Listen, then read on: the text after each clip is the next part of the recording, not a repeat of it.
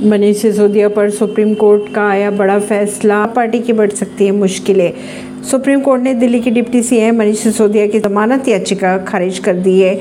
सिसोदिया ने दिल्ली आबकारी नीति में कथित अनियमितताओं से जुड़े मामलों में जमानत मांगी थी। सुप्रीम कोर्ट ने मामले की सुनवाई छः से आठ महीनों में पूरी करने के निर्देश दिए परवीन सिंह, नई दिल्ली से।